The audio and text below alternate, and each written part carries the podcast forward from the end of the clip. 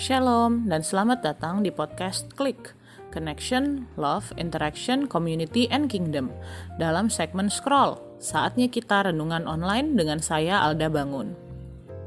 Renungan kali ini ditulis oleh Javen Sembiring, seorang alumni ITB saat ini bekerja sebagai seorang pengajar salah satu kampus di Bandung, Jawa Barat. Renungan hari ini akan membahas tokoh Alkitab yaitu Musa. Sebelum kita memulainya, mari kita berdoa. Bapa kami yang baik, celikanlah mata hati dan pikiran kami, supaya kami mampu melihat hal-hal yang luar biasa dari firman-Mu. Terpujilah namamu, kekal selama-lamanya. Amin.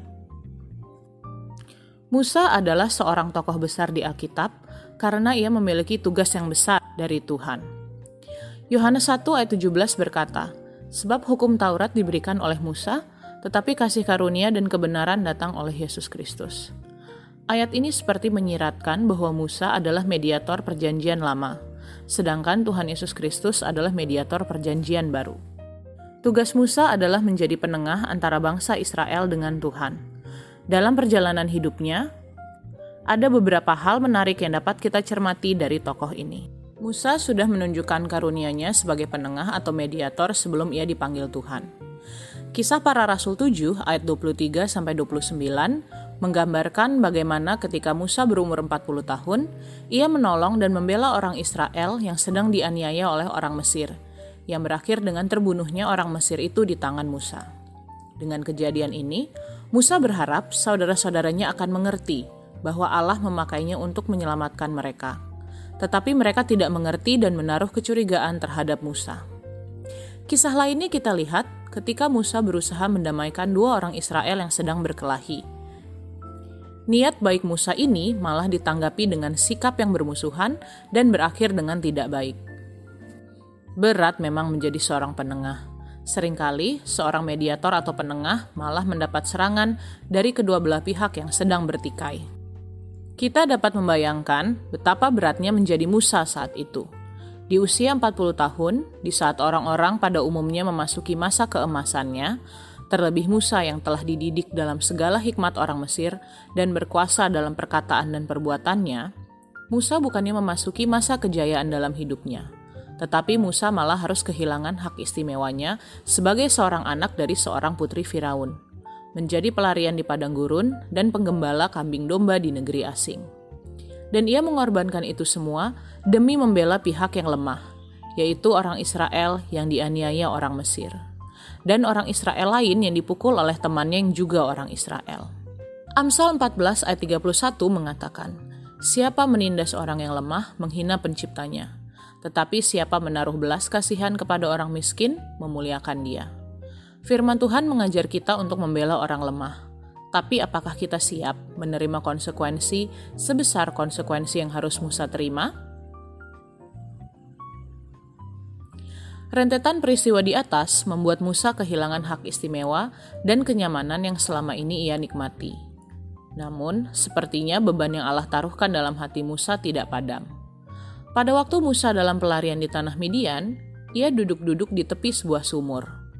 Apa yang ia lakukan ketika ia melihat gembala-gembala mengusir perempuan-perempuan yang sedang menimba air? Kalau itu adalah saya, mungkin saya akan kapok mengurusi masalah orang lain. Namun tidak demikian dengan Musa. Dengan gagah berani, ia bangkit membela perempuan-perempuan itu dan menolong memberi minum kambing domba mereka. Musa sering kali digambarkan sebagai orang yang lemah lembut. Di sini kita bisa melihat bahwa lemah lembut tidak berarti pengecut. Lemah lembut bisa berjalan beriringan dengan sifat gagah berani. Karena hanya orang yang benar-benar kuatlah yang sebenarnya cukup merasa aman dengan konsep dirinya, sehingga dapat bersikap lemah lembut. Meski ia akan berubah menjadi gagah berani karena ia tidak mau mengkompromikan kebenaran. Selain gagah berani, Musa adalah orang yang rendah hati. Orang yang 40 tahun dididik dalam segala hikmat orang Mesir dan berkuasa dalam perkataan dan perbuatannya, menghabiskan 40 tahun berikutnya menggembalakan kambing domba mertuanya Yitro, imam di Midian. Jika Yakub membutuhkan waktu 20 tahun untuk dapat berkeluarga dan memperoleh begitu banyak harta dan kambing domba, Musa setelah 40 tahun tinggal dengan mertuanya Yitro masih tetap menggembalakan kambing domba mertuanya. Dan ketika setelah ia berumur 80 tahun, Tuhan memanggil dan mengutus dia untuk membawa orang Israel keluar dari Mesir. Saya kira kalau itu saya, saya akan menjawab, Akhirnya Tuhan, akhirnya engkau mengutus aku juga. Bukankah sejak 40 tahun yang lalu, aku sudah siap engkau pakai untuk menyelamatkan saudara-saudaraku orang Israel? Tapi Musa menjawab, Siapakah aku ini? Maka aku yang akan menghadap Firaun dan membawa orang Israel keluar dari Mesir? Setelah berkali-kali, Musa tetap merasa tidak layak diutus Tuhan. Tuhan akhirnya marah dan mengutus Harun untuk menjadi juru bicara Musa serta meyakinkan Musa bahwa ia akan menyertai dia. Perjalanan Musa selanjutnya menggambarkan karakter lain Musa yang patut diteladani. Ketaatannya kepada Tuhan untuk pulang menghadapi orang-orang yang dahulu begitu ditakutinya ketika ia kabur. Sekarang, di masa kejayaannya sudah berlalu, di masa orang lain seharusnya sudah pensiun, di masa tuanya di umur 80 tahun, Musa harus kembali menghadapi ketakutan dan ketidaknyamanannya untuk meyakinkan dua pihak yang sejak dahulu tidak mempercayainya, Firaun dan orang-orang Israel. Meski tugas ini begitu berat dan tampak mustahil, tapi Musa taat dengan hanya berpegang pada keyakinan penyertaan Tuhan dalam panggilan yang telah diberikannya. Sulitnya tugas yang Tuhan berikan terbukti ketika Musa menghadap Firaun dan menyampaikan firman Tuhan. Tetapi bukannya membiarkan bangsa Israel pergi, Firaun malah makin menindas bangsa Israel dengan tidak memberikan jerami dan tetap mengharuskan mereka membuat batu bata dengan jumlah yang sama dan di bawah pukulan. Tidak hanya menerima respon yang buruk dari Firaun, sekarang Musa menerima kutukan dari para mandor Israel yang ia bela. Kiranya Tuhan memperhatikan perbuatanmu dan menghukumkan kamu, karena kamu telah membusukkan nama kami kepada Firaun dan hamba-hambanya dan dengan demikian, kamu telah memberikan pisau kepada mereka untuk membunuh kami. Kata para mandor Israel kepada Musa dan Harun. Berulang kali, Musa memperlihatkan ketabahan dan ketaatannya kepada Tuhan dengan terus memperkatakan firman Tuhan, baik kepada Firaun maupun kepada orang Israel, meski sering kali ia ditolak dan menerima respon yang kasar dari keduanya. Di sini kita dapat melihat bahwa menjalani panggilan Tuhan tidaklah selalu mudah. Hanya karena kita mengikuti panggilan Allah, bukan berarti semua akan berjalan lancar. Di sinilah ketaatan, ketabahan, dan kesetiaan kita kepada Tuhan akan terlihat. Musa terus setia menjalani panggilan yang Allah berikan kepadanya, meski tugasnya begitu berat dan tidak direspon baik oleh orang-orang yang dilayaninya. Tapi ia tetap taat tabah, setia, dan terus menghadap Tuhan memohon pertolongannya.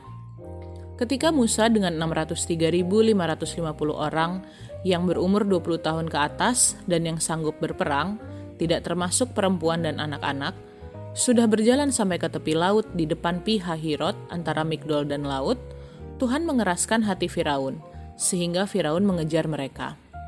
Ketika Firaun telah dekat, orang Israel menoleh, maka tampaklah orang Mesir bergerak menyusul mereka. Lalu sangat ketakutanlah orang Israel dan mereka berseru-seru kepada Tuhan dan bersungut-sungut kepada Musa. Tetapi berkatalah Musa kepada bangsa itu, Janganlah takut, berdirilah tetap dan lihatlah keselamatan dari Tuhan yang akan diberikannya hari ini kepadamu. Sebab orang Mesir yang kamu lihat hari ini tidak akan kamu lihat lagi untuk selama-lamanya. Tuhan akan berperang untuk kamu dan kamu akan diam saja. Kemudian bergeraklah malaikat Allah yang tadinya berjalan di depan tentara Israel, lalu berjalan di belakang mereka. Dan tiang awan itu bergerak dari depan mereka, lalu berdiri di belakang mereka. Demikianlah tiang itu berdiri di antara tentara orang Mesir dan tentara orang Israel. Dan oleh karena awan itu menimbulkan kegelapan, maka malam itu lewat, sehingga yang satu tidak dapat mendekati yang lain semalam-malaman itu. Lalu Musa mengulurkan tangannya ke atas laut, dan semalam-malaman itu Tuhan menguakkan air laut dengan perantaraan angin timur yang keras, membuat laut itu menjadi tanah kering. Maka terbelahlah laut teberau dan menyeberanglah orang Israel. Tuhan telah membuktikan bahwa dialah satu-satunya penolong yang dapat diandalkan. Ketika beban terlalu berat, Tuhan sendirilah yang turun tangan dan menjadi penengah antara orang Israel dan tentara Mesir dan berperang untuk mereka. Musa tetap setia menjadi penengah antara Tuhan dan orang Israel di sepanjang sisa hidupnya. Meski perjalanan yang dilaluinya begitu berat, ia terus taat menyampaikan firman Tuhan kepada orang-orang Israel yang tegar tengkuk selama 40 tahun berikutnya di padang gurun. Di akhir hidupnya, Tuhan berfirman kepada Musa untuk naik ke atas gunung Nebo. Lalu Tuhan memperlihatkan kepadanya seluruh tanah Kanaan yang akan ia berikan kepada orang Israel. Lalu Musa mati di atas gunung Nebo seperti yang telah difirmankan Tuhan kepadanya. Musa berumur 120 tahun ketika ia mati matanya belum kabur, dan kekuatannya belum hilang. Orang Israel menangisi Musa di dataran Moab 30 hari lamanya. Dan lihatlah, Tuhan sendirilah yang turun untuk menguburkan jasad Musa di suatu lembah di tanah Moab, di tentangan Bet Peor. Oleh karena itu, tidak ada orang yang tahu kuburnya sampai sekarang. Seperti Musa yang dikenal Tuhan dengan berhadapan muka, maka tidak akan ada lagi nabi yang bangkit di antara orang Israel dalam hal segala tanda dan mukjizat yang dilakukannya atas perintah Tuhan di tanah Mesir terhadap Firaun dan terhadap semua pegawainya dan seluruh negerinya, dan dalam hal segala perbuatan kekuasaan dan segala kedahsyatan yang besar yang dilakukan Musa di depan seluruh orang Israel. Demikian pembacaan renungan hari ini. Semoga dapat membantu teman-teman dalam pertumbuhan iman kepada Yesus Kristus. Untuk kritik, saran, dan informasi lebih lanjut, silakan kunjungi akun Instagram podcast ini di @klikpodcast.id. Jangan lupa tag ya. Sampai jumpa dalam podcast klik berikutnya. Tuhan Yesus memberkati.